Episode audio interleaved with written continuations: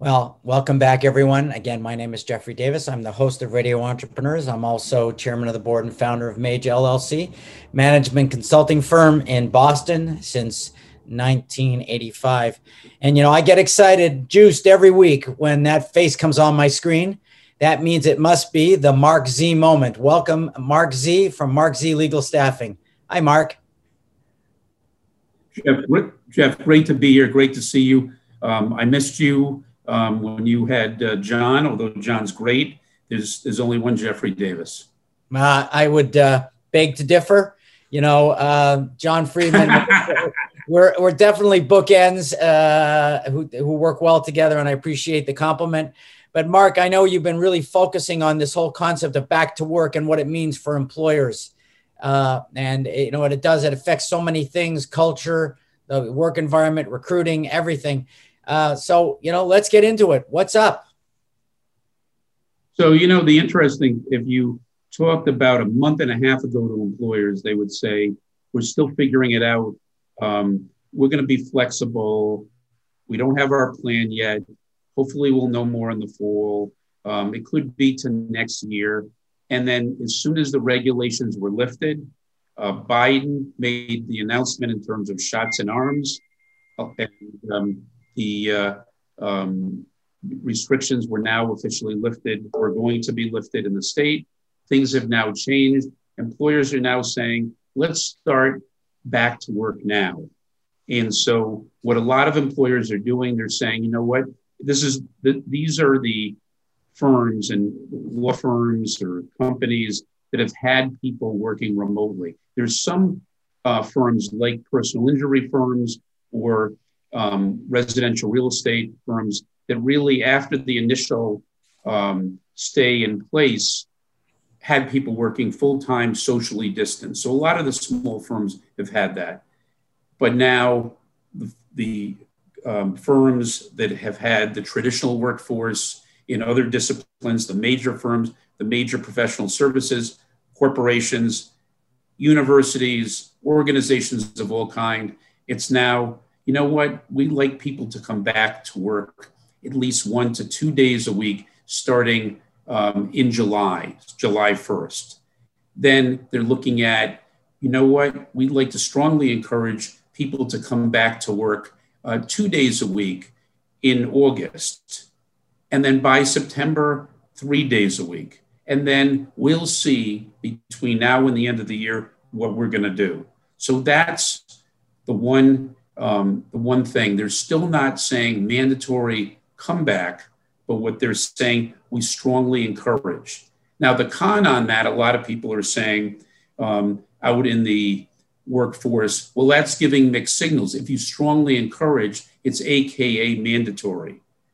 But a lot of employers are sort of trying to do a balancing act because they're um, they're watching the legalities involved because it's a minefield in terms of um, mandatory and strongly encouraged, as well as people that have religious and health objections. So that's one thing employers are dealing with. The other thing is that's starting to percol- percolate under the reservoir is, is the case of attorneys or professionals that say, I don't want to come back. I want to continue to work totally remote. And organizations, companies, and law firms are saying, look, if they can produce and they can do this work for right now, we're more than fine for them to work remotely. But in terms of staff, employers don't have that same tact. In fact, we've had situations where originally employers say, look, as long as they could do one or two days a week, um, we're fine. We found a really good candidate and then the employers start where they fast track the candidate, and all of a sudden the employer said to us, "Well, what can she really commit to?"